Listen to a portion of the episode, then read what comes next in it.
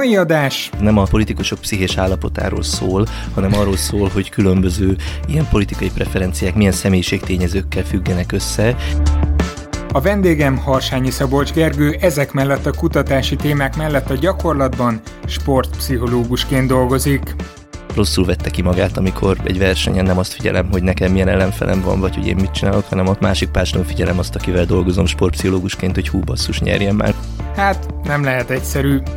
Nem az az érdekes, hogy pszichológiailag melyik sport és melyik sport között van kapcsolat, és a ketrec harc... Egyébként, egyébként szintén elő fog jönni az adásban. Rövidesen kezdünk, de előtte jöjjenek kis közérdekű. Sziasztok, szertárhallgatók! Devla vagyok a Connector Podcastből. Egy igen komoly akcióba kezdtünk Konzol Karácsony néven, közösségi adománygyűjtést indítunk a Szegedi STI Gyermekgyógyászati Klinika részére. Célunk, hogy idén karácsonykor ne legyen ott olyan kisgyerek, akinek a falat, vagy ne adj Isten reszkesetek betörők ki tudja, hogy hányadik ismétlését kelljen bámulnia, hanem helyette minél többen játszanak valamilyen konzollal. Ha ti is be akartok szállni, akkor további információkat a connector.org per konzolkaracsony oldalon találtok előre is köszönjük.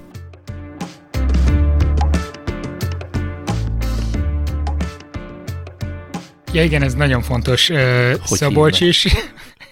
igen.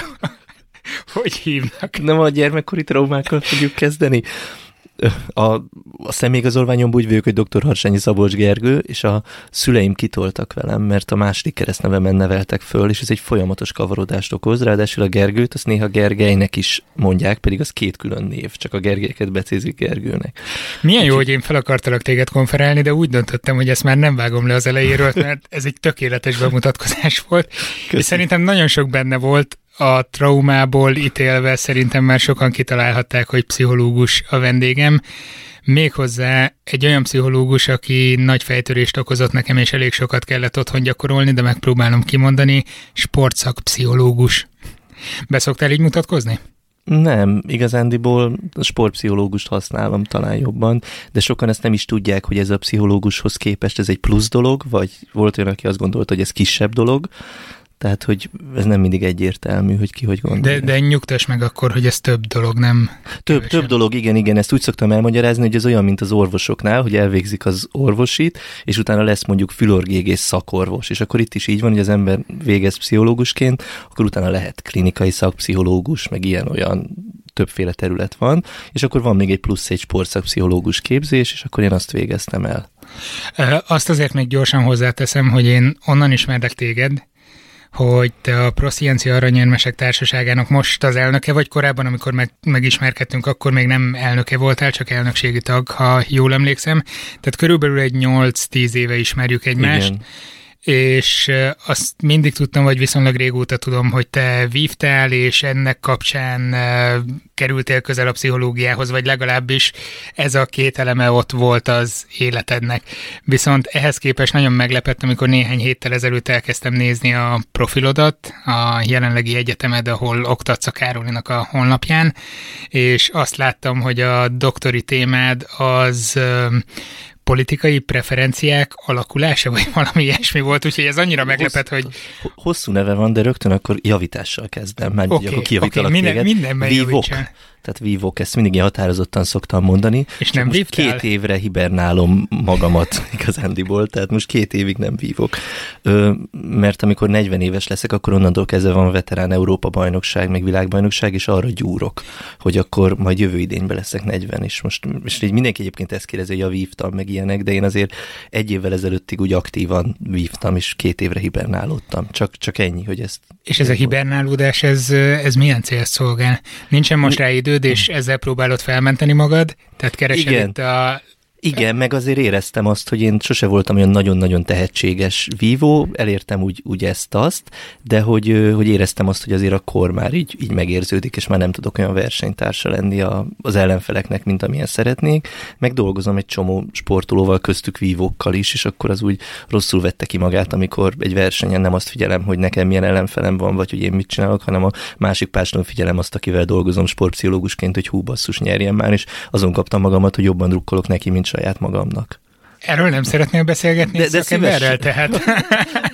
Jártam én sportpszichológushoz, hát onnan jött részben az ötlet. De akkor most buktuk ezt a politikai pszichológia témát, vagy későbbre rakjuk? Szerintem ez most legyen egy ilyen felvezetés, hogy rövidesen sportpszichológiával fogunk foglalkozni, és akkor essünk túl a politikai dolgon, mert hogy mondtad, hogy az az, ami kevésbé fajsúlyos. Úgyhogy... Pillanatnyilag az életemben, igen, igen, igen. De mivel kezdjem? Hogy a, kezdjem a tíz éves kori gyermekkori traumával? Figyelj, vagy azzal, szere- hogy szeretnél a gyermekkori traumádról beszélni itt természetesen Ennek itt ilyen meleg a légkör, és hogy ezt így ezt így lehetett volna mondani. Nem, egyébként Persze most itt négy szem közt vagyunk, viccet... az, hogy néhány ezer ember hallgatja, az teljesen mindegy. Persze, a viccet félretéve egyébként, még hogy ez túlzott is, ez a gyermekkori trauma, meg ilyenek, de gyermekkori ötletekből jön az egész, ugyanúgy, mint a sportpszichológia, amiről akkor most félre raktuk, vagy hibernáltuk, hogy tetszik, és akkor majd később beszélünk.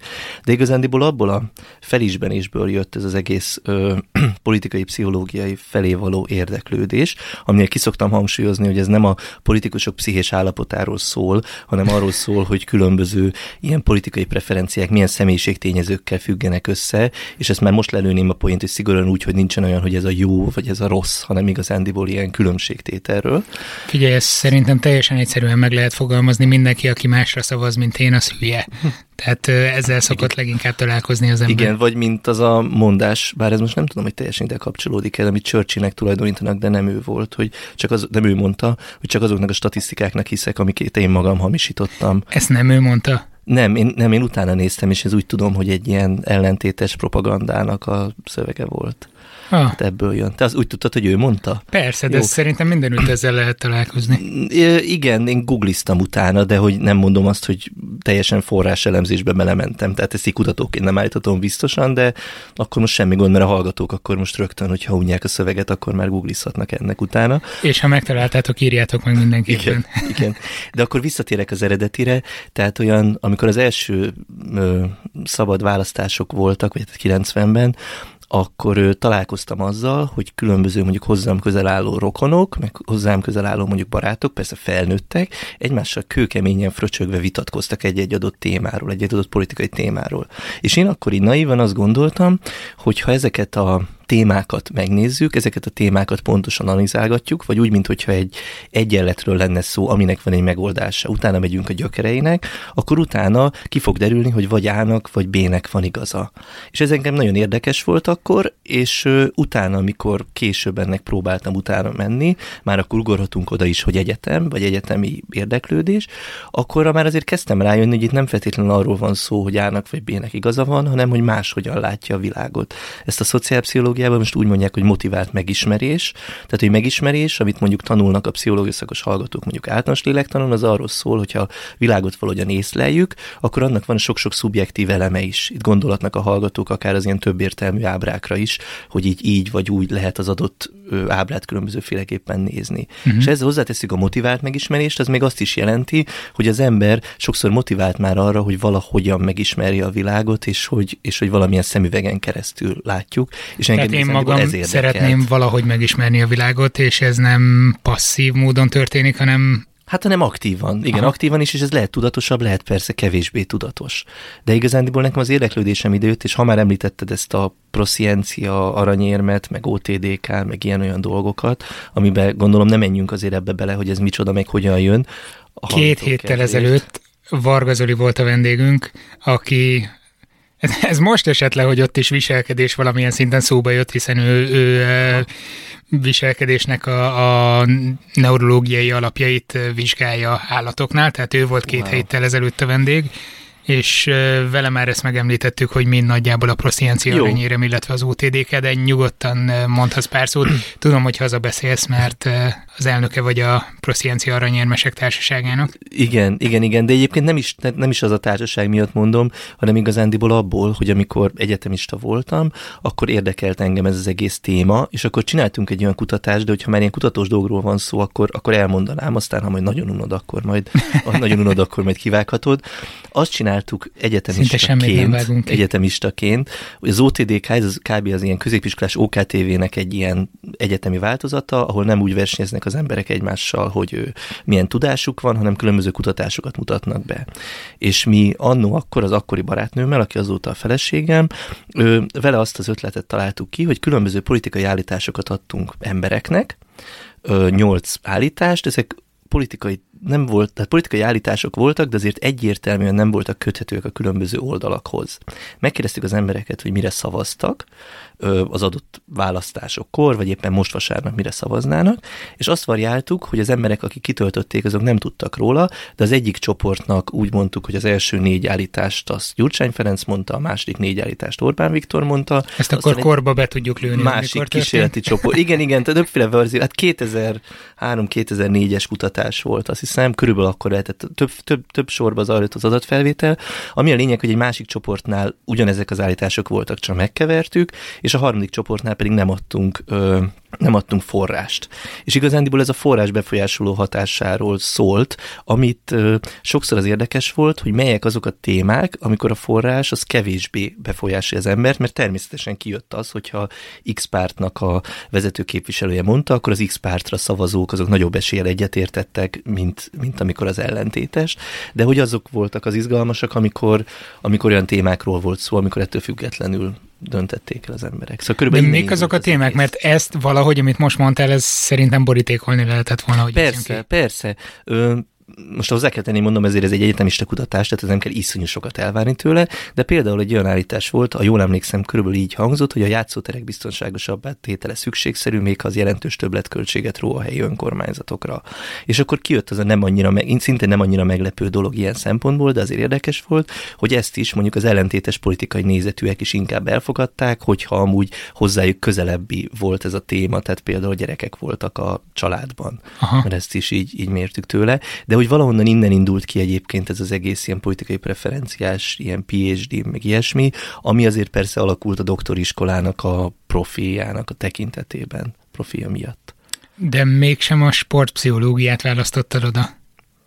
Nem, de ez egyszerűen azért, mert igazán így predestinálva volt a dolog, hogy ha már szociál, szociálpszichológiához tartozik ez a téma, akkor szociálpszichológiából ö, lettünk elsők, és aztán lettem ö, én is proszienciára nyérmes, és a feleségem is, és, ö, és akkor ott azzal találkoztam, hogy azzal találkoztunk, hogy ilyen doktoriskolába tudom bekerülni, ehhez volt úgymond kontakt, vagy ehhez volt egy témavezetőm, aki utána később a főnököm lett, amikor ott maradtam az egyetemen, tehát a Szegeden végeztünk, és a Szegeden jelenleg is az intézetvezető az, aki a témavezetőm volt, és igazándiból akkor oda tudtam helyet, illetve az volt még benne, hogy így elég nagy szaktekintélyek vannak az eltén szociálpszichológia, vagy a politikai pszichológiából, és akkor ez érdekelt. Másrészt pedig akkor még az ember nem tudja, hogy oké, okay, de sportpszichológiával hogyan tud elkezdeni foglalkozni. Tehát ez hogy működik, hogy megkapom a pszichológus diplomát, és akkor... Mert politikai pszichológiával hogyan lehet elkezdeni foglalkozni? Hát vannak erre ilyen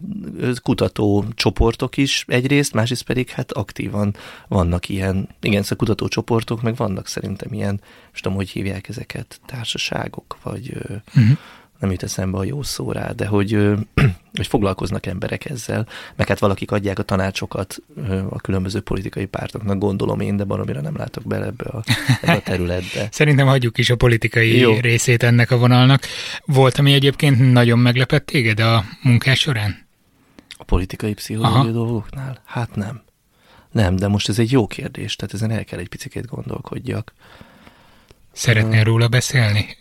Nem tudom, nem, nem annyira nagyon nem. Én ezt mindig ezt úgy éreztem, ezt a politikai pszichológiai szállat, hogy ez, hogy ez érdekes, jó dolog, de bekerültem a doktoriskolába, akkor ezt csináljam meg rendesen, de nem volt olyan érzésem, hogy úgy életem végéig ezt szeretném mondjuk kutatni. Tehát, hogy ezt így most így el kell És akkor itt lehet egy nagyon gördülékeny átmenet, szemben a sportpszichológiával. Igen, ö, azt már jobban érdekel kutatni, meg igazándiból ott már azért az alkalmazott terület, ez jobban érdekel engem. Tehát amikor megkerestél így ezzel az egész műsorral, akkor azt mondtam, hogy nagyon szívesen jövök, csak hogy ö, például amikor mondjuk a Jedlovszki Angi volt, akkor ő hozzá kés, képes, nekem egy ilyen kisebb, kisebb rendűségi érzésem van, mert én nem vagyok olyan nagy ö, impactfaktoros kutató, mint, mint ő, és akkor innen is így üdvözlöm az Angit, remélem, hogy meg meghallgatja az adást. Ö, Most már de hogy ez merült fel bennem, és aztán pedig megnyugtattál azzal, hogy végül is itt nem feltétlenül csak ez az érdekes, hanem az alkalmazott terület is érdekes lehet, mert én így, ha egy százalékot kellene mondanom, akkor azt mondanám, hogy 70 százalékban így alkalmazott területen dolgozok, és csak 30 százalékban csinálom a kutatást. Ami még egyszer mondom, érdekel, de hogy hogy mondjam, nem ez a legnagyobb életcélom, hogy, hogy én legyek a legnagyobb kutató sportpszichológiából Magyarországon. De akkor ezek szerint átbillentél azon a kezdeti nehézségen, hogy végül rájöttél, hogy hogyan lehet ezt az egészet elkezdeni egyetem után. Hát igen, igen, ugye annyi kell még erről tudni, hogy én 2006-ban végeztem az egyetemen, és 2007-ben indult el először ez a sportszakpszichológus képzés. Tehát addig még nem is volt ilyen jellegű képzés, ez egy két éves képzés, és akkor én az első évfolyamban benne voltam, és akkor onnantól kezdve pedig már nyugodt szívvel mondhattam azt, hogy, hogy én akkor sportpszichológus vagyok, és akkor úgy dolgozom. És akkor elkezdtél kilincselni mondjuk egyesületeknél, hogy nem, Hello, nem, nem, azt nem lehet dolgozni. Vagy? Nem, nem, nem, nem, nem, nem. Az így nem is, nem is nagyon működhetne, hanem igazándiból egy-két ember talált meg már eleve, már amikor azért én ezt a szakképzést kezdtem, tehát amikor már a pszichológus diplomám volt, hogy akkor adjak nekik így, meg ez egy sportpszichológiai tanácsadást, vagy végezzek valami ilyesmit, és akkor, és akkor az, hogy utána elinduljon az embernek a magánpraxisa, azért az, azért az jó pár év. Tehát én azt mondom, hogy egy ilyen négy-öt év volt, mire én azt mondhattam, hogy, hogy, akkor, hogy akkor ezt így csinálom, és akkor mellette pedig az egyetemet, ezt folyamatosan csinálom, tehát én 2006-ban, amikor végeztem, akkor ott maradtam a Szegedi Egyetemen, és több mint tíz évig dolgoztam dolgoztam, és most februárban pedig váltottam a, a Károlira, csak hogy a kettő az nagyon jól megfér egymás mellett, tehát akár a kutatás, ami kötelező az egyetemen, hogyha valaki oktató, az oktatás, mert igazándiból arra jöttem rá, ami nekem, ha úgy tetszik, akkor meglepő volt az elején, hogyha az ember a tanítja, és hogyha megbeszél, és hogyha beszél ezekről a hallgatóknak, akkor egyszerűen az ő fejében is sokkal jobban összeállnak a különböző dolgok. És akkor emellett pedig a, pedig a magánpraxis az pedig jól jön. Ezt tudom, hogy nagyon triviális kérdés, és biztos, hogy 50 millióan megkérdezték már előttem mit csinál egy sportpszichológus, hogy tudsz hozzányúlni egy sportról, nem fizikailag, hogy tudsz, bár olvastam egy olyan cikket, amit be, belinkeltél valahova, hogy az egyik edző verte a sportolót, aki ettől még jobban felpörgött, és... Belinkeltem ilyet. Hú. Val- val- val- val- jó, akkor e- ebbe az irányba nem menjünk el. Akkor de, lehet, hogy ezt de, itt de most lehet mondani, tehát, hogy természetesen rossz az, hogyha az edzővel valakit, vagy sőt, rossz az, ha bárkivel bárkit. De ha már itt tartunk, és ha már azt mondtad nekem, hogy sztorikkal készüljek, azért van van olyan sportoló, aki nekem azt mondja, hogy ő neki jót szokott tenni, hogyha egy pár pofont az edzője. Tehát igazándiból ez pszichológia, hogy őt ez így felspannolja, és hogy neki jót tesz. De persze legálisan, meg kérésre, meg stb. stb. Tehát nem csak úgy. Ez nem lehet, hogy egy másik műfaj. ja, hogy a ketrec arcra gondolsz. Na, ez meg a másik. Amikor olvastam a, a honlapodon az ismertetődet, azért al- alkatra meg vagy előttem, mondjuk Vivo, mondjuk így, és ott van, hogy ketrec harcosokkal is dolgoztam, tehát azért így, így ne- nehéz volt el elképzelni téged. Hát nem kellett velük verekednem. Jó, azt hát igazándiból, igazándiból nekem az az érdekes, hogy pszichológiailag melyik sport és melyik sport között van kapcsolat. És a ketrec harc egyébként nekem az volt ott a meglepő, mert ha most jól gondolom, ilyen meglepő vagy ilyesmi dolgokra szeretnél gondolni, hogy, hogy abban a ketre, azon a ketrec harc klubban, ahova így meg voltam hívva, hívva mint ilyen sportpszichológiai előadás, szeminárium, valami ilyesminek keretében, akkor nekem az volt a feltűnő, hogy azt mondták egy, egy jó ketrec harcosról, hogy ügyes. Tehát nem az, hogy erős, meg nem az, hogy amit így gondolna az ember, hogy akkor ja, ő az, aki hogy nagyon péppé tudja verni a másikat, hanem hogy ügyes. És sportpszichológia szempontból egyébként néha egymástól nagyon távol álló sportágak között is lehet hasonlókat találni. Mondok erre neked egy példát egyébként, hogy, hogy amit, amit is szintén valamilyen mondhatok, hogy például sportpszichológiai szempontból a hosszú távúszás, a nyílt vízi úszás, és mondjuk a sakk, az nagyon hasonlít egymásra fizikailag teljesen más az egész, természetesen. Most abban nem menjünk, hogy a sakk, hogy sport, hogy nem sport. sport akkor majd a bridget is elővehetjük, ami most az utóbbi időben hmm. sokat ahhoz, volt a Na, ahhoz nem értek hírekben. annyira, de hogy abból a szempontból hasonló, hogy hosszú, hosszú távon kell figyelni, belő, figyelni benne. Ha az ember hibázik egyet, akkor azzal az egész meccs, vagy az egész verseny is elúszhat, de vissza is lehet jönni a különböző helyzetekből. De teljesen másmilyen figyelmet kíván meg, mint mondjuk egy olyan sportág, most teszem azt, gerejhajítás, ahol egy néhány mozdulatban kell belesűríteni a sok-sok évnek a, a munkáját, és abban a pár másodpercbe kell koncentrálni. De mi az, amivel akkor most felteszem újra a kérdést, anélkül, hogy megpróbálnék elkalandozni. Mi az, amit te tudsz kezdeni egy sportolóval. Tehát ja, igen, ha igen. itt vagyok, hello, olimpikon, nem tudom, gerejhajító vagyok, foglalkozz velem. Hát alapvetően azt kell elkülöníteni, hogy van-e valamilyen probléma, vagy nincs. Tehát a sportolóknak egy része azért megy sportpszichológushoz, mert van egy darab problémája, és akkor azt kell minél jobban körülhatárolni. Amiből aztán általában kiszokott derülni, hogy itt nem egy problémáról van szó, hanem többről. És van egy másik rész, hogy most már egyre kevésbé kezd egyre kevésbé ciki az, hogyha valaki sportpszichológushoz jár, vagy éppen pszichológushoz, tehát így az évtizedek alatt azért lehet egy ilyen tendenciáról úgy, úgy beszélni, tehát most már vannak sportolók, akik lenyilatkozzák azt, hogy ők most ehhez vagy ahhoz járnak.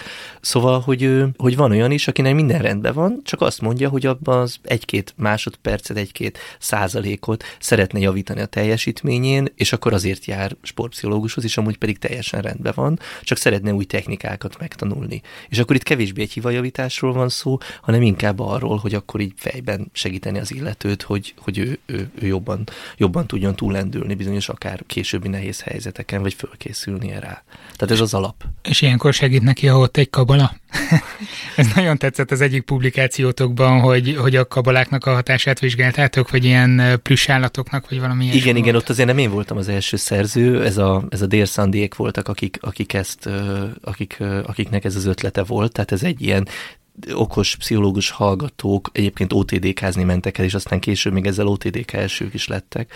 Visszatérve, persze, tehát valakinek számít, csak hogy vannak általánosságok, lehet arról beszélni, hogy általánosságban jó az, ha valaki pozitívan gondolkodik, stb. stb. Csak a sportpszichológus, visszatérve az eredeti kérdésedre, hogy akkor mi a szösz csinál egy emberrel, az próbálja minél jobban megismerni ezt az adott egyént, hogy attól még vannak egyéni dolgok is. Tehát attól még lehetnek olyan dolgok, ami speciálisan igaz valakire, és lehet, hogy a többségre nem igaz. Ha már mondtam például neked ezt a pozitív gondolkodást, akkor jár hozzám olyan sportoló, akivel, aki nagyon jó, nagyon jó eredményeket szokott elérni, de neki például az segít, hogyha azt mondjuk, most itt akkor én mondok, hogy konkrétan vívóról van szó, hogyha csak úgy állunk hozzá egy adott versenyhez, hogy csak az első kicsi bénát valahogyan győzze le, és utána már tök mindegy, hogy mi történik, akkor már nincsen égés. És persze nem ez a cél, hogy az első kicsi bénát legyőzze, csak ő neki az a megnyugtató, hogyha így áll hozzá az emberhez, sőt, az is lehet, hogy az a jó neki, hogyha úgy állunk hozzá, úgy áll hozzá az adott versenyhez, hogy jaj, hát én itt ki fogok szívni, ez borzalmas lesz, rossz lesz, stb. És ebben azért nagyon kevés sportpszichológiai cikket fogsz találni, amelyik ezt mondaná, de közben van, akinek ez segít. Tehát igazán ezzel arra akartam rámutatni, hogy az általános szabályokra és az egyéni különbségekre. És az neked oké, okay, segít valószínűleg, hogy te magad is vívsz, nem vívtál, vívsz. De van-e olyan helyzet, amikor neked meg kell ismerkedni az adott sporttal, vagy magadnak kell bele helyezned magad abba a helyzetbe? Van, persze, tehát ez folyamatosan hozzá tartozik, tehát amennyire csak tudom, akkor, akkor meg, megpróbálom megismerni. Bemész a ketrecbe. A ketrec, igen, tudtam, hogy ezt fogod mondani. Tehát azért az annó a ketrec harcú sztorinál persze, hogy nem mentem be oda, hogy izé megveretni magamat, meg minden, pedig pszichológiailag egyébként nem áll távol a, az a vívástól sem, ugye attól, hogy egy-egy ellenféle szembe vagyunk. Csak én erre meg azt szoktam mondani, mondani, hogy én vagyok a világ legboldogabb embere, hogy olyanért kapok pénzt, amit szeretek csinálni. Tehát, hogy ezt Figyelj, ezt mindenki elmondja, tehát ezt, mindenki elmondja. ezt lehet, hogy így gyakorlat. Ez komolyan? Hogy, hát nem, oké, okay, nem mindenki mondja, de aki te műsorodban Aki, aki élvezi a munkáját, az általában Aha. ezt szoktam mondani. Én, én először azt hiszem a Lovasi Andrástól hallottam ezt egyszer, hogy, hogy akkor ezt mondta. Tehát, hogy nekem ez jó. Tehát, hogy én, én kisebb koromban, ugye, ugye ö, jártam annó sportpszichológushoz, de hogy nekem még annó így az internet kezdeti időszakában, vagy még az, az előtti időszakban, ez a, való, ez a minden nap ajándékoz meg magad valami aprósággal című szabályt, úgy tetszik, azt nagyrészt úgy teljesítettem, hogy vettem egy nemzeti sportot.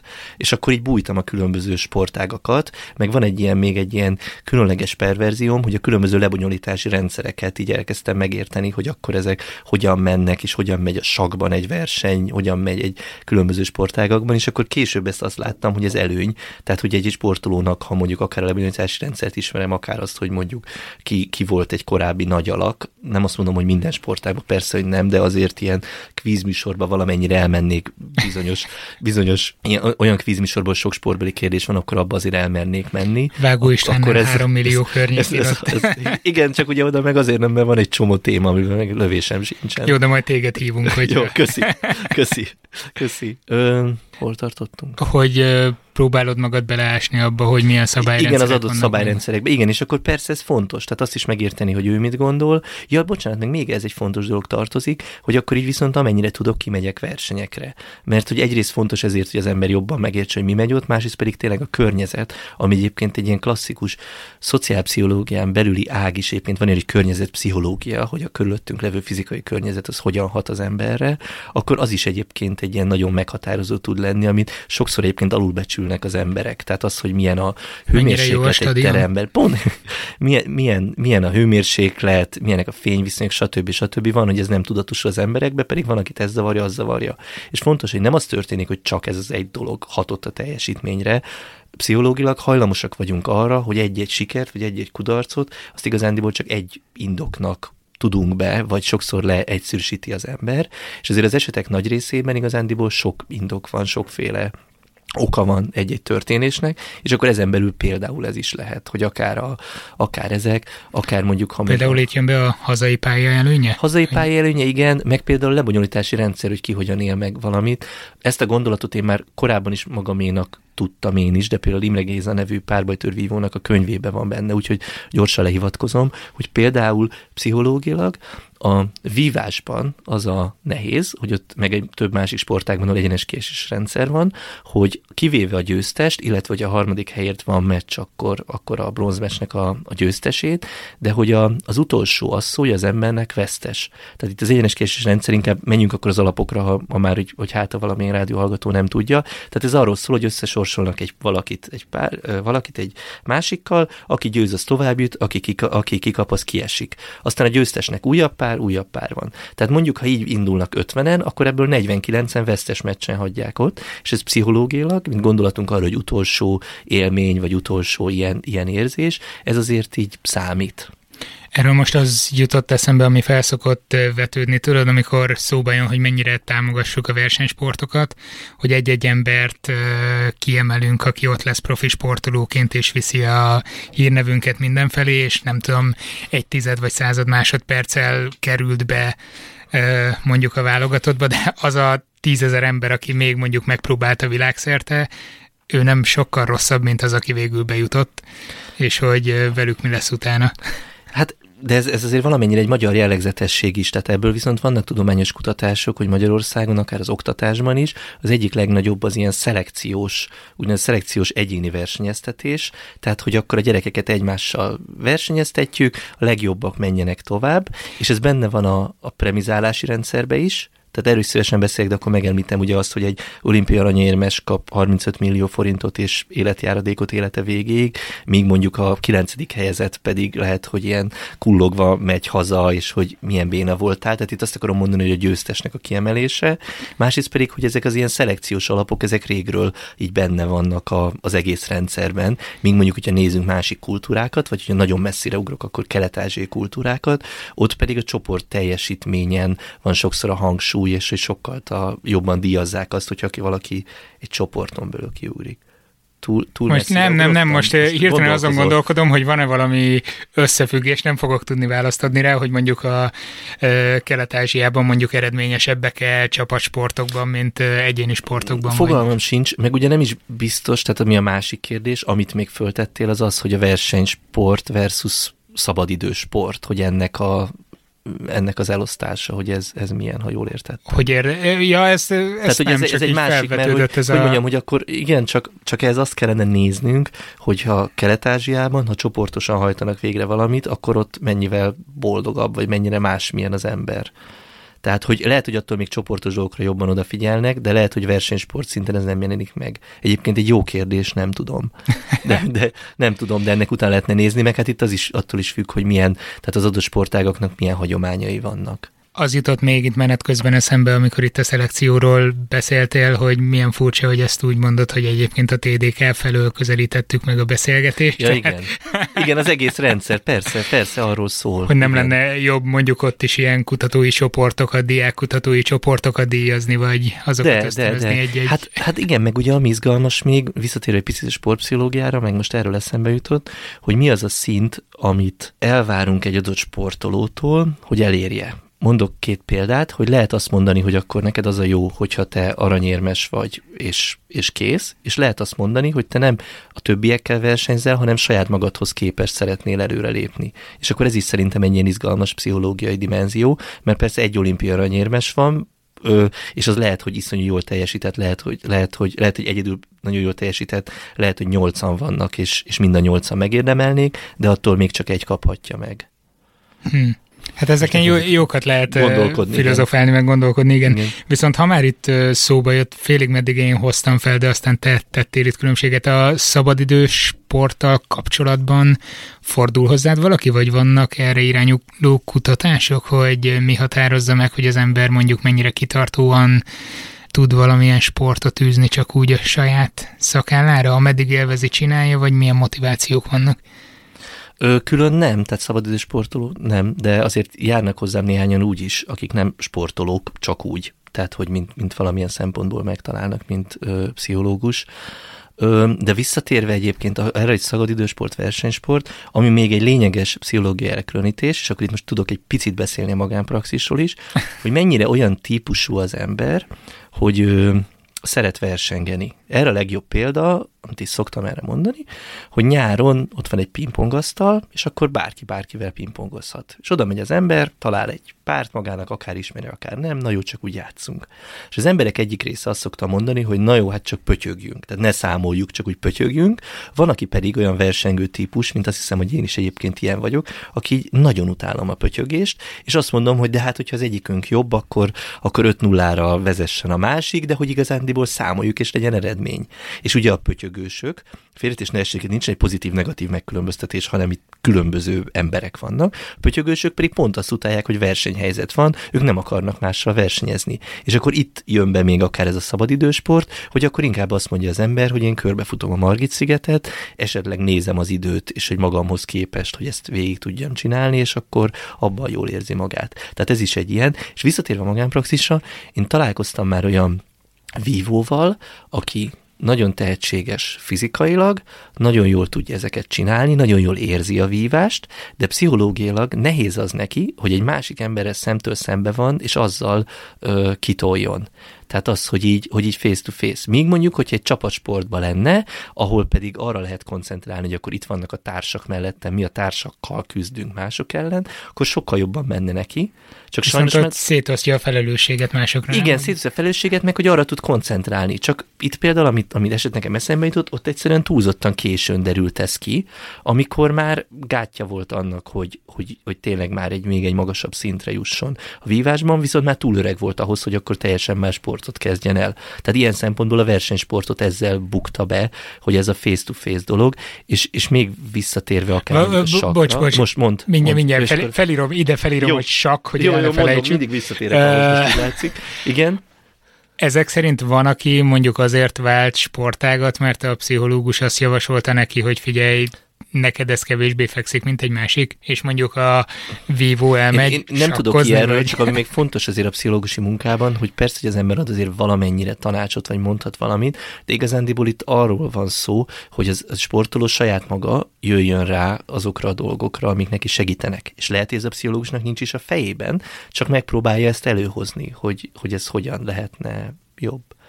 Tehát, hogy ennyi. De én, én, én nekem nem volt ilyen, csak úgy kiderült így a munka alatt, hogy ez tudatosult az a sportolóba is, hogy egyszerűen neki baj neki, hogy szembeáll akárkivel, sőt, lehet, hogy még szembeáll egy barátjával, szembeáll egy olyannal, akivel amúgy jóba akar lenni, és egyszerűen gondot okozott neki, hogy jaj, hát ha én megverem őt, és milyen jó, hogy az előbb már definiáltuk ezt az egyenes kieséses rendszert ilyen szempontból, hogy akkor a másik, aki kap, akkor ki fog esni, és kész. És akkor inkább ő esik ki. Hát igen, inkább ő esik ki, igen, és közben lehet, hogy ő csapaton, csapatvívásban pedig sokkal jobban csinálja. A csapatvívás csak, hogy így félreértés ne az nem azt jelenti, hogy egyszerre többen vívnak, egyszerre többel, hanem ilyen staféta rendszerben egy csapaton belül egymás után vívnak a másik csapat különböző tagjaival, és ott például az nagyon jól kiszokott jönni, hogy vannak, akik csapaton sokkal jobban vívnak, mint egyéniben, pedig ugyanolyan ellenfél ellen, ugyanolyan páston, ugyanolyan fegyverrel, minden ugyanolyan, csak az az érzés más milyen nekik, hogy akkor itt most mellettem vannak emberek, és akkor ő értük is tudok küzdeni. És vannak önök, akik pedig rosszabbul vívnak, mert őket mondjuk nyomasztja az, hogy jaj, hát én eltolhatom ezt az egészet a, a csapat miatt, és inkább enyénileg csinálják jobban. Vagy dühíti a mástól jel. Hogy dühíti. Igen, igen, igen. Tehát ilyen szempontból, amit, amit akartam mondani példának, és értem, azért mondom mindig a sakkot, mert hogy ez ilyen szempontból egy véglet, hogy az például pszichológiailag iszonyú kemény. Tehát ott, hogy az ember néhány centiméterre van egy ellenféllel, órákon keresztül, közben még illik is úgy valamennyire mosolyogni, vagy, vagy olyan normális képet vágni. Ez pszichológiailag iszonyúan megterhelő tud lenni, mint amikor mondjuk egy olyan sportágról van szó, amikor egy embernek egy saját magának végig kell vinni egy mozdulatsort, vagy meg kell csinálnia valamit, és akkor, és akkor én azt mondom, hogy ja, hát én magamhoz képest versenyzek. És ez a sakban ez ennyire nyomasztó, tehát hogy ennyire akadályozza az embert abban, hogy teljesítsen hát akadályozhatja, vagy? nem akadályozhatja, nem, ez egy, ez egy még, hogy úgy mondjam, hogy most csúnyán mondom, hogy ilyen kemény helyzet. Nem, hát ugye ez is egy egyéni különbség, hogy vannak, akiket ez földob. Tehát vannak, akiket ez földob az a tudat, hogy akkor most sokan nézik, vagy az, hogy minél élesebb a helyzet. Tehát ez még egy ilyen alapvető elkülönítési mód, hogy tetszik, ha már egy sportpszichológusi munkáról van szó, hogy akkor ki olyan típus, akit inkább dicsérni kell, nyugtatni kell, és azt kell mondani, hogy na, nyugi, nyugi, minden jó lesz, és ki az, akit pedig föl kell egy kicsikét piszkálni. Erre mondok egy példát, ez pont olyan két héttel ezelőtt történt velem, egy is ugyanazon a napon, hogy napközben egy sportpszichológia kerekasztalnak voltam a moderátora, a különböző sportágak képviselői ültek, és egy foci csapatnak az edzője azt mondta, hogy neki az nagyon nehéz, amikor ott van egy egész csapattal, ott vannak előtte 25-en, egyszerre kell hozzájuk beszélni, van, de közben tudja azt, hogy van, akit föl kell piszkálni, van, akit le kell nyugtatni. Akkor ha megvolt ez a beszéd, akkor utána egyénileg lehet, hogy oda fog menni az egyikhez, akinek nyugtatásra van szüksége, hogy nyugi-nyugi barátom, minden rendben lesz, dicsérni kell, tehát hogy érti, hogy közben ez a kulcs, és közben neki pszichológiailag nehéz az, hogy lehet, hogy ez az adott emberke pedig nem is tesz meg olyan sokat a pályán, nem is olyan ügyes, nem is olyan hasznos tag, de neki pszichológilag erre van szüksége. És, és amikor ezt a kerekasztal lement, akkor este voltam egy házi buliban, ahol egy balett táncosoknak a edzője, azt hiszem balettmester úgy hívják, ő pontosan ugyanezt elmondta, azt hiszem ilyen táncosok kapcsán, most nagyon cikk, hogy keverem ezt, hogy táncos vagy, szóval egy ilyen, egy ilyen csoport kapcsán, azt hiszem, hogy egy ilyen balettes csoport kapcsán, de úgy, hogy nem beszéltünk össze, meg nem mondtam neki ezt a történetet, csak ugyanezt, hogy az a nagyon nehéz dolga van, mert hogy vannak ilyen típus, vannak olyan típus. És itt akkor vissza ugrok oda, amit, amit korábban mondtál, vagy amit az előbb mondtál, hogy persze ez nem mindenkinek teher, van, akinek erre a nyomásra szüksége van, van, aki pedig, hogyha van is egy ilyen mondás egy Bud Spencer filmben, hogyha, hogyha a kicsi a tét, a kedvem sötét és ez egy, azt hiszem a Terence Hill mondja valamelyik filmben, rágugliztam, és azt hiszem, hogy YouTube-on ott van ez a, ez a Terence Hill ilyen aranymondatai, meg ilyenek. No, hogy vannak, akik pedig, vannak, akiknek pedig erre van szükségük, hogy, hogy teher, teher legyen, és akkor az segíti az ő teljesítményüket. Most azon gondolkodtam, itt a saktól nem tudok elvonatkoztatni, de eddig te próbáltál mindig oda gravitálni. Akkor ezek szerint, amikor az ember számítógép ellen játszik, vagy számítógépen keresztül egy másik ellenfélel, akkor ez egy teljesen másik helyzetet szül. Hát gondolom, igen. Jó, jó kérdés, se gondoltam. És akkor ezután az jutott Persze, eszembe, hogy mi a helyzet mondjuk az esportokkal. Milyen szempontból, hogy Hát amikor mindenféle e-sport bajnokságot meg ilyeneket szerveznek, tehát Igen. akkor gondolom az ottani versenyzőkben is hasonló uh, dolgok motiválnak. És sportpszichológia szempontból persze ugyanaz. Ugye, ugye itt, itt azt kell ez még tudni, hogy a 2024-es olimpia kapcsán már gondolkodnak abban, hogy az e-sportok is olimpiai sportágak legyenek.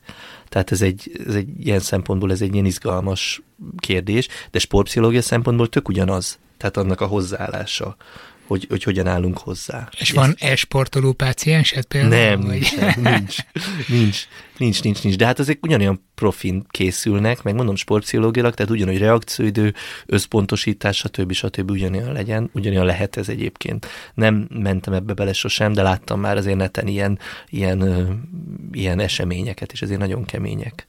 Viszont amikor mondtad itt a balettmestert, illetve a foci edzőt és a köztük levő kapcsolatot, mert mint a problémái között Igen. levő kapcsolatot, mennyire keresnek téged, vagy mennyire foglalkozol mondjuk kifejezetten az edzőkkel, mert azért rajtuk is, sőt, hát rajtuk legalább ugyanannyi múlik, vagy nem tudom, hogy ezt lehet-e százalékosítani, mint mondjuk magán a sportolón. Abszolút, abszolút.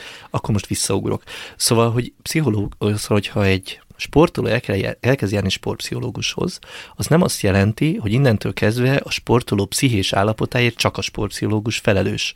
Mert a sportpszichológusnál nem csak az történik, hogy az ember próbál neki segíteni, próbálja rájöjjön dolgokra, stb. stb., hanem arról is szó van, hogy ketten közösen megpróbáljuk kitalálni, hogy mik azok, amik még pszichésen hatnak rá.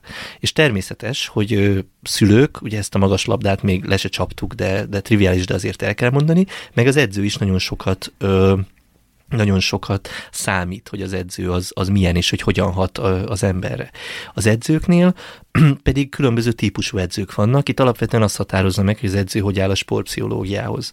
Nekem az olyan eseteimnek mondjuk a 30%-ában most körülbelül ezt mondom, nincsen semmiféle kapcsolatom az edzővel, mert vagy titokban jár hozzám a sportról, és ezt kérte meg, vagy pedig az edző azt mondja, hogy ez egy baromság a sportpszichológia.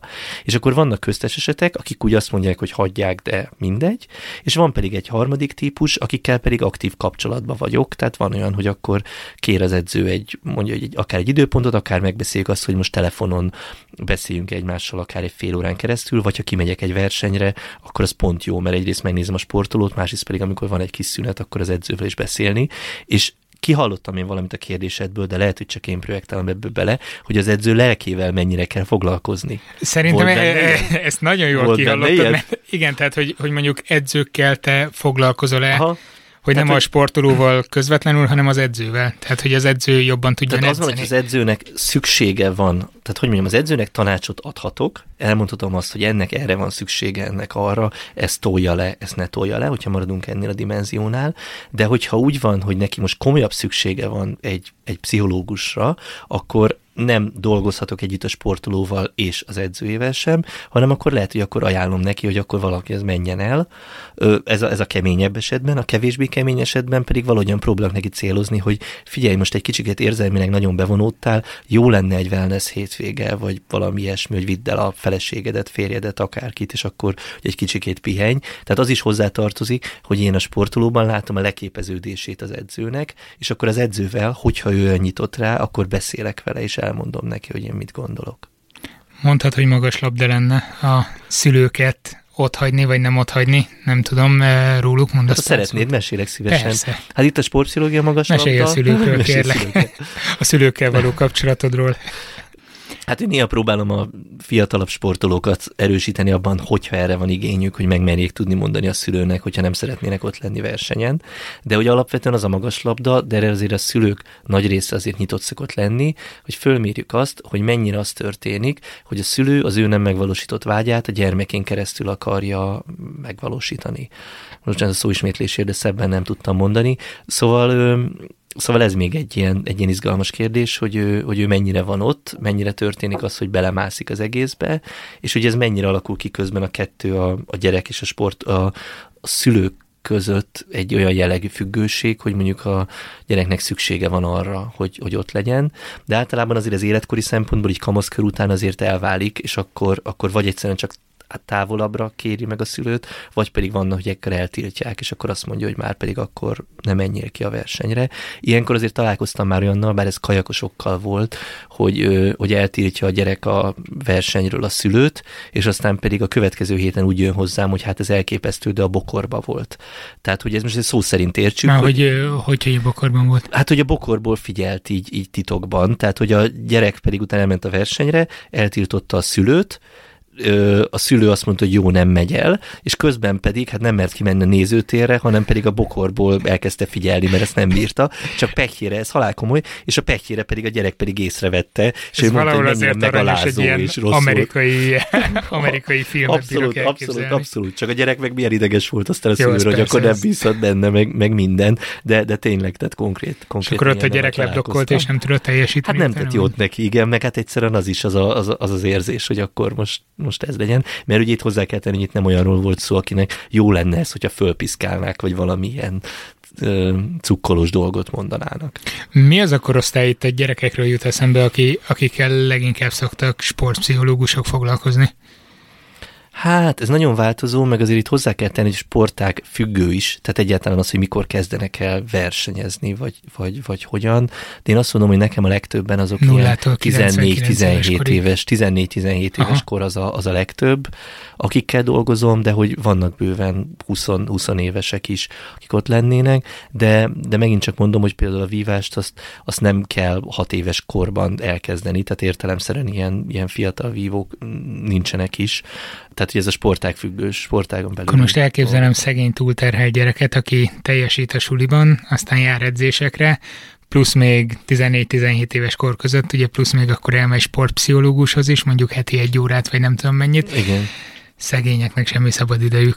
Persze, ez egy klasszikus kérdés egyébként, hogy ugye mennyire maximalista a szülő, hogy mennyire, mennyire akar akkor, akkor mindent kihozni belőle, meg mennyire élvezi a gyerek, mert ha visszatérünk még a szülőre, ez is egy ilyen másik magas labda, hogy mennyire a szülő miatt csinálja, vagy mennyire saját maga miatt. Tehát olyannal is találkoztam már, hogy egy adott, még nem is volt olyan idős, azt hiszem ilyen 14-15 éves sportoló, aki nagyon-nagyon tehetséges, nagyon jó, kicsit ilyen vasvillával bögdösve, jó, nem nagyon, csak egy picit vasvillával bögdösve hozzá a szülő, azért, mert hogy nem motivált rá az adott, adott sportra.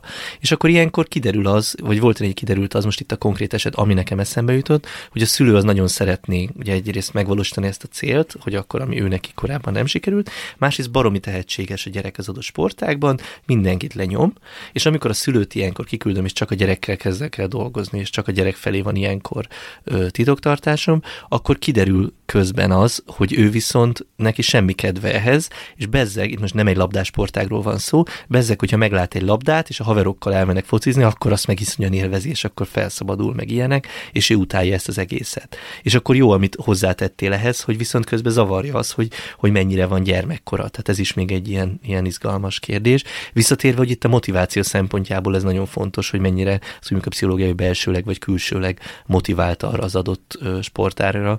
Mennyire Tehát, hogy a szülő rugdossa, vagy a hát gyerek szülő igen, és akkor a szülő után egy idő után beígérjenek azt, hogy akkor most kapni fog egy BMX-et, vagy egy Playstation-t, hogyha kimegy erre a, elmegy erre a sportágba, vagy ezt meg fogja, igen, hogy elmegy ebbe a sportágnak a, a versenyére, vagy hogy ott jó eredményt ér el, és akkor pont ez az a szituáció, amikor lehet, hogy erre a versenyre elmegy, meg lehet, hogy a következő héten még elmegy, de ez hosszú távon nem lehet már így föntartani, akkor már nem magáért a sport szeretetéért csinálja. És akkor itt nagyon elronthatják a szülők. Ilyennel is találkoztam már, hogy a gyerek nagyon szépen volt azért így belsőleg motivált, és hogy arra gondoltak, hogy, hogy akkor majd azzal segíteni fogják, hogyha így mindig kap valamit, mindig kap valamit, és közben pedig neki saját magáért kellene, mert hosszú távon az viszont biztos, hogy csak az marad meg, aki, aki tudja szeretni ezt a sportágat és élvezni. Ó, ez annyira szép gondolat. Köszönöm. Lehet olyat mondani, csak hogy egy kicsit ilyen szenzáció hajház legyen az egész, hogy eh, mérhető az valamennyire, hogy mennyit tud hozzáadni egy sportpszichológus a teljesítményhez? Egyébként pont most kezdtünk a Károlin bele egy ilyes kutatásba, vagyis hogy van egy, van egy kollégám, egy új kollégám az új Azt hittem sztorit hozol, hogy például eljött hozzám valaki, nem, nem, nem, semmit nem, nem aztán most de már nagyon nehéz. Egyébként, tehát, tehát mindegy, szóval ebbe pont be fogunk kezdeni, de, de vagy ilyesmibe. Nekem ez a legnehezebb igazándiból, hogy, hogy lehet olyan, hogy, hogy akkor mondjuk vegyünk négy esetet, ha jól gondolom, vagy lehet olyan, hogy nem segítek semmit, és ő sem érez semmit. Rajzoljuk, Ez oké, ez egy de kétszer-kettes mátrixot kell elképzelnünk. Lehet az, hogy mind a ketten úgy érezzük, és akkor, ez, és akkor ez nagyon jó dolog. Csak ugye ami fontos ebben, hogy ez egy szubjektív, tehát nagyon sok mindentől függ. Lehet olyan is, hogy én azt gondolom, hogy segítettem neki, úgy érzem, és ő viszont benne ez nem tudatosul. Volt már olyan esetem is, hogy nekem szent meggyőződésem, hogy segítettem neki, csak ez olyan ez a pszichológushoz járás, hogy néha nehéz dolgokról van szó, és, és, és, ő, és ő pedig ezt nem érezte. Ide azért annyit még kapcsolnék, ha már saját sztorikról, hogy én annó jártam egy sportpszichológus nőhöz, akihez most járok ö, szupervízióra, ö, és hogy az ő esetében például nekem az volt az izgalmas, vagy az, bocsánat, ő eset, én esetemben az volt a, az izgalmas, hogy, hogy én akkor úgy éreztem, hogy nem, én úgy éreztem, hogy nekem, nekem ez nem, nem jó, vagy úgy most akkor úgy éreztem egy ideig, hogy ez nem segít, vagy nem történik változás, és évekkel később pedig azt láttam magamon, hogy hú, ez így utólag segített, csak akkor nem vettem észre.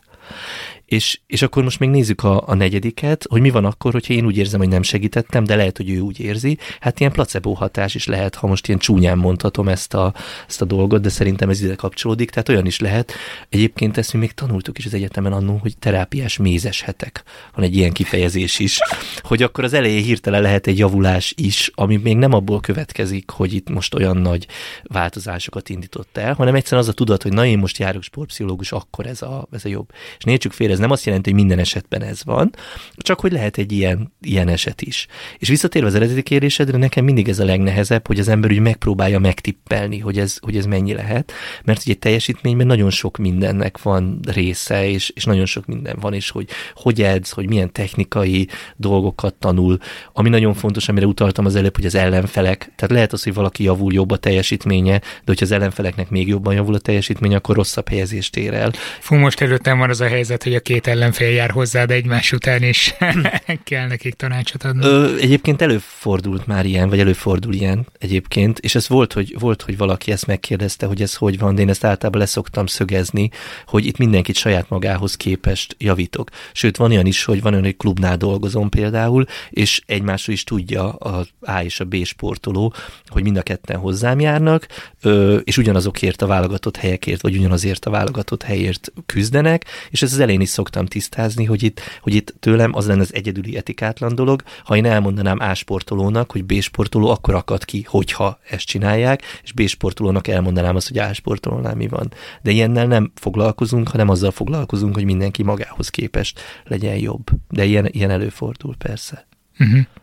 Tök jó lenne, hogyha lenne két párhuzamos világ, mind a kettőre rálátnánk, aztán meg tudnánk mérni, hogy az egyikben, ha te hozzájárulásoddal, vagy egy kollégát hozzájárulásával, hogy teljesít. Ezt, ezt tudományos szempontból meg lehetne csinálni, ugyanúgy, mint akár ilyen gyógyszerkísérleteknél, most ez jutott hirtelenjében eszembe, tehát akár azt, hogy akkor van sportolóknak egy csoportja, van egy másik csoportja, véletlenszerűen kerülnek egyik vagy másik csoportba, és az egyik sportolóval foglalkozik sportpszichológus, a másik sportolóval nem, vagy akár mondhatjuk azt, hogy legyen egy harmadik csoport, akikkel meg történik valami, de az mondjuk nem sportpszichológia. Tehát arra gondolok, hogy mit tudom én, azok egy órán keresztül minden héten, ameddig az A csoport, akiket először mondtam, sportpszichológushoz jár, ők pedig mondjuk zenét hallgatnak. És akkor hmm. megnézzük, hogy akkor ennek lesz-e valami hatás, és egy harmadik csoport, akivel pedig a büdös életben semmi nem történik. És akkor megnézzük, hogy akkor, akkor mi történik. Tehát ilyen szempontból azért... Aztán kiderül, hogy ezzel nem ilyen hatékony. Viszont azt hozzá kell tennem, hogy nehéz nekem ez, hogy nem tudom mindig, hogy mennyire sikerül, de hogyha nem hinnék benne, akkor nem dolgoznék így tehát akkor nem lenne, és persze, hogy vannak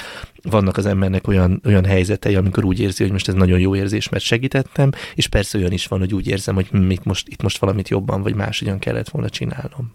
Még mielőtt bejöttünk a stúdióba, ott mondtad, hogy a Károlin azért szeretsz most dolgozni, mert hogy ott főleg, főleg ilyen gyakorlati szempontból közelítitek meg a dolgokat, illetve itt is mondtad az adásban korábban azt, hogy a munkádnak vagy az életednek nagyobb része ilyen gyakorlati jellegű, de ha kutatásokra kérdez ezekre ott mit tudsz mondani, mi az a, mik azok az irányok, amikkel vagy te foglalkozol, vagy ti kutatócsoportban esetleg?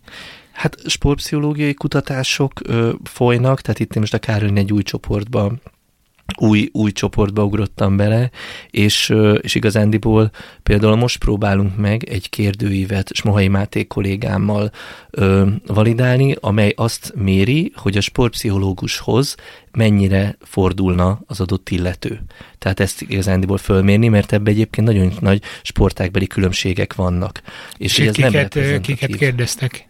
Ö, ágyúval galambra, akit csak lehet. Tehát itt Aha. hallgatók be fognak segíteni, besegítenek ebbe, és akkor sokféle sportolót.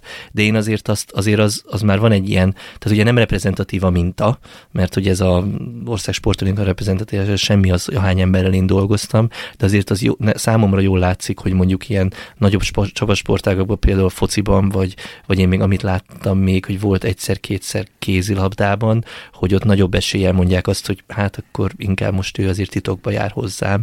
Még annól, amikor elkezdtem dolgozni, volt olyan focista, aki úgy járt hozzám, hogy azt mondta, hogy abszolút csinálja, csinálják mindent, de ő hivatalosan gyúróhoz jár. Ha valahol összetalálkozunk, vagy meccsre kimehetek, de nem ismeretem meg, vagy egy akkor tagadjam le. Ezt halálkomolyan mondom. Tehát ez, ez volt a feltétel.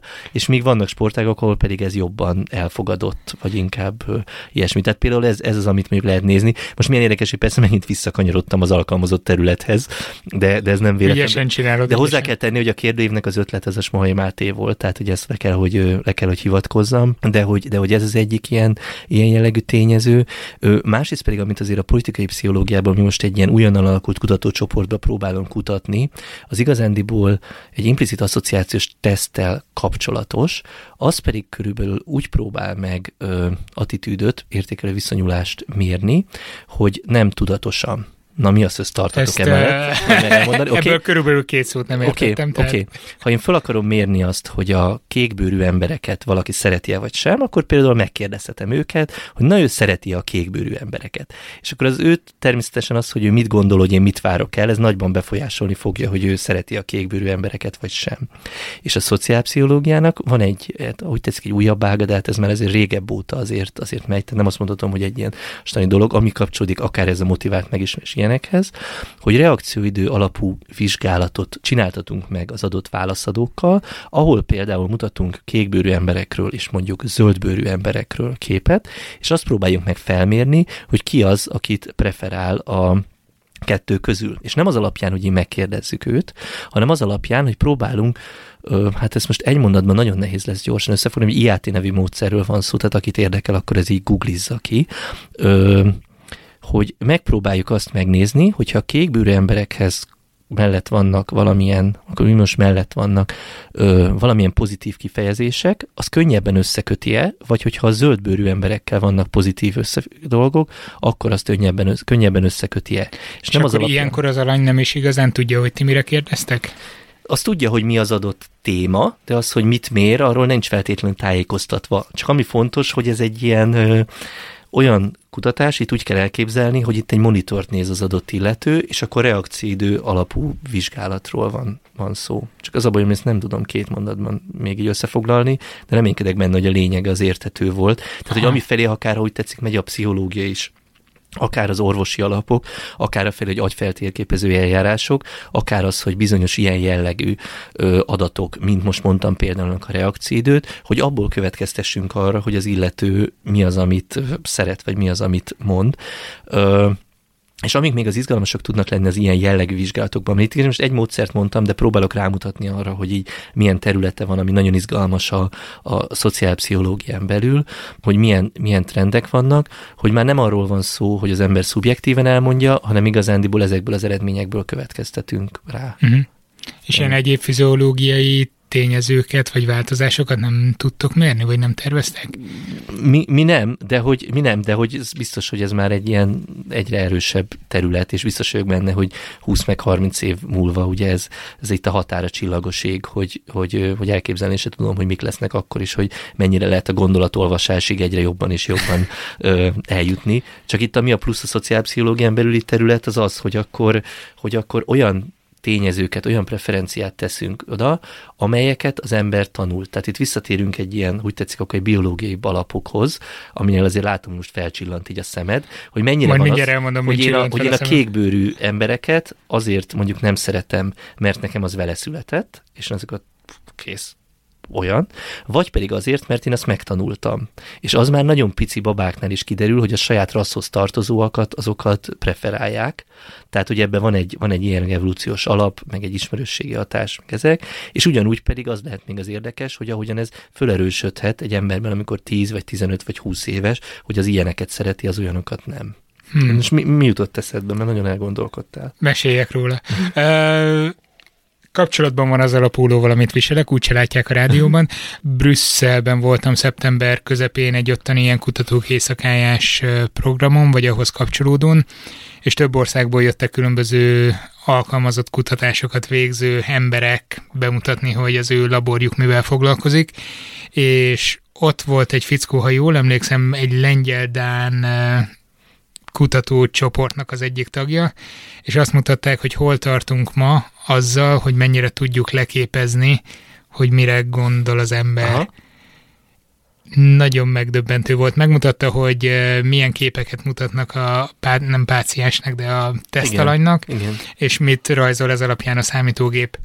Nem emlékszem pontosan, hogy milyen eljárással eh, vizsgálták, de oké, okay, azt nem lehetett megmondani, hogy eh, mit tudom én, milyen színű volt a tapéta a falon Aha. az adott képen, de azt, hogy egy ilyen négyszögletes tárgyat lát az illető, meg lehetett határozni, hogy itt valami bútordarab van, hogy egy asztal, Aha. vagy valami, vagy hogy ott kirajzolódik egy ilyen, ha ne, arcot nyilván nem lehetett felismerni, de azt, hogy ott egy alak van, ami jó eséllyel egy ember lehet, az borzalmasan megdöbbentő. Kössük ezt össze a sakkal, hogy majd akkor 20 év múlva az lesz majd az ilyen illegális lesés, hogy ül a két sakkozó, A és B sakkozó, és az A sakkozónak az emberei pedig beleültetnek a B sakkozó sapkájába, vagy nem tudom miébe egy kicsi kütyüt, és akkor közben pedig az A sakkozónak pedig tudnak szólni, hogy figyelj, ez most a kelet-indiai megnyitásnak a nem tudom milyen izéjét fogja, fogja csinálni. Tehát ez ilyen érdekes. Vagy bocsánat, vagy az íriszét megnézi, vagy valami ilyesmi. Hú, az is tudom, ez most túlzás, de hogy, de hogy, de hogy ki tudja, hogy mi fog menni. Azt hiszem, valami ilyesmi alkalmazási területet említettek, hogy legjobb hazugságvizsgáló például, hogy megnézni, hogy ja. járt-e már ebben a szobában, és teljesen más agyterületek aktiválódnak, hogyha igen, Ezt meg én valamikor olvastam, igen, hogy ez ilyen gyilkosságok esetén baromira izgalmas lehet, hogy az adott ö, gyanúsítottat megkérdezzük, hogy járt-e ott azon a helyen, és aztán pedig megmutatjuk, és megnézzük, hogy mit, mit mond az arca. Én ezt ebből erről olvastam egyébként. Viszont itt nem is kell megkérdezni róla, vagy nem, nem is, is Most nem is megkérdezni, hát, vagy csak, hogy megmutatják, és miután megkérdezték, hogy járt És akkor látod, hogy ez egy ismerős helyszín, vagy hogy... nem, vagy elképzeli azt a helyszínt, hogyha megkérdezed róla. Wow, ez, ez nagyon hátborzongató tud lenni. Igen. Viszont ha a sportról egy egyetlen dolgot írtam még itt felmenet közben magamnak, amit direkt kerültem, egész ideig meg se akartam említeni, de az utolsó sporttal kapcsolatos mondatodnál kétszer is belefűzted. Mi a helyzet a focival? Milyen szempontból? Magyarországon. Hány focistának lenne szüksége, vagy edzőnek, vagy bárminek e, sportpszichológusra, vagy inkább a szurkolóknak lenne szükség, hogy feldolgozzák a kudarcokat? Ez minden bizonyal egy mondattal így meg fogom azt mondani a tutit, és akkor innentől kezdve a magyar foci az pedig szuper lesz, meg minden. De ez úgy kérdezett tőlem, hogy én azon kevesek közé járok, akik bérletesek és rendszeresen járnak foci meccsekre, ami ugye általában a vérciki kategória szokott lenni. Akarsz róla beszélni? Nem, nem, nem, hagyjuk azt a szállat, tehát azt, azt néha, okay, néha túl szólni, tolni, de, de nem tudok erre egy egymondatos választ, és nem gondolom, hogy a sportpszichológiába keresendő, tehát ennek a, ennek a megoldása, még akkor is, hogy a Luxemburg utáni meccs után arról hallottunk, hogy hát azért itt fejbe se voltak ott. Éppen simán el tudom képzelni, hogy van sportpszichológus az adott, adott ö, csapatnál, de nem tudok neked ilyen egymondatos választ mondani, vagy ezt, ezt várod, hogy akkor elmondjam, hogy... Nem, azt az a, valami hasonlót vártam, hogy te ebben de, nem tudsz... De nem, hát azért néhányan járnak hozzám ilyen 14-15 év körüli focisták, akik már elmennek egy ilyen, egy ilyen jó irányba, és én néha azzal találkozom, hogy az akadémiai rendszer a sportpszichológiai szempontból nem mindig jól van kitalálva. Tehát úgy, hogy ezek a fiúk akkor ott bent vannak egy-egy többé-kevésbé zárt helyen, néha nem olyan jó pszichológiai érzékkel ellátott edzők vannak, amivel még néha itt találkozom, hogy akkor berakják azt, aki mondjuk a nagyobb, erősebb,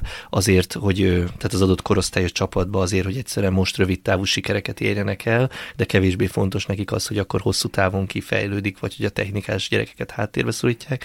De ezek igazándiból azok, amiket én így hallok, tehát ami egy ilyen leképeződése lenne ennek a dolognak, de hogy a, hogy a válogatotton belül, hogy ez hogy megy, vagy hogy odáig miért, azt nem tudom. Az biztos, hogy a korosztályos csapatoknál sokszor előfordul, hogy, hogy mondjuk 17-18 éves korosztályban ezeket ilyen vissza lehet nézni, hogy a, hogy a egyik, csap, egyik mondjuk a magyar csapat megveri a Real Madridnak az adott korosztályos csapatát. Ezt pont nem olyan régen hallottam egy focistától, hogy volt egy puskás kupán, hogy, hogy megverte a, az adott magyar csapat, Real Madridnak a csapatát, és utána pedig négy-öt évvel később a Real Madridnak a csapatában játszanak azok a fiatalok, míg a magyarok, akik pedig győztek, azok pedig a NB1-be is alig-alig kerülnek be.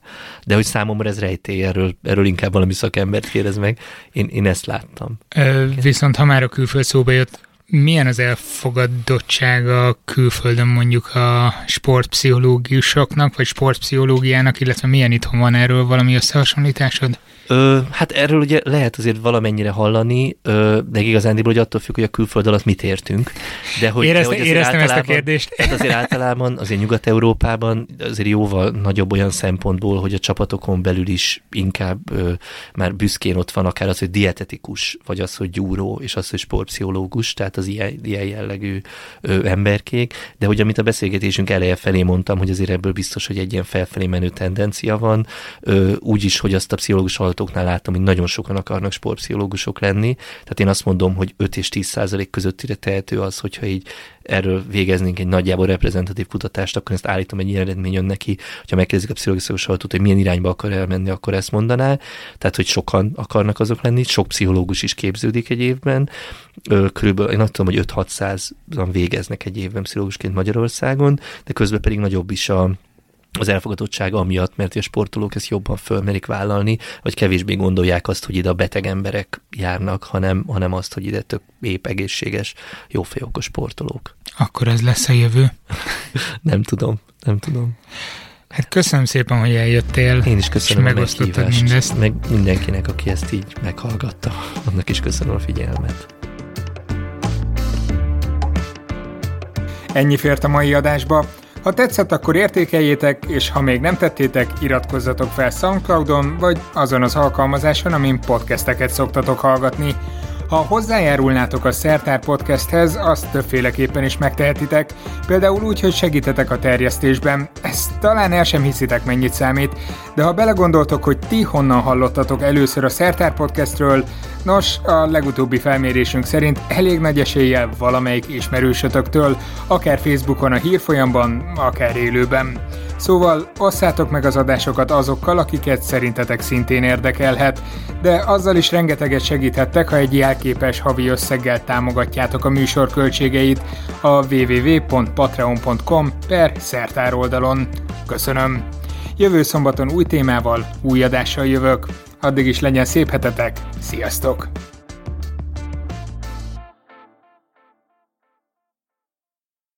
Ez a műsor a Béton közösség tagja.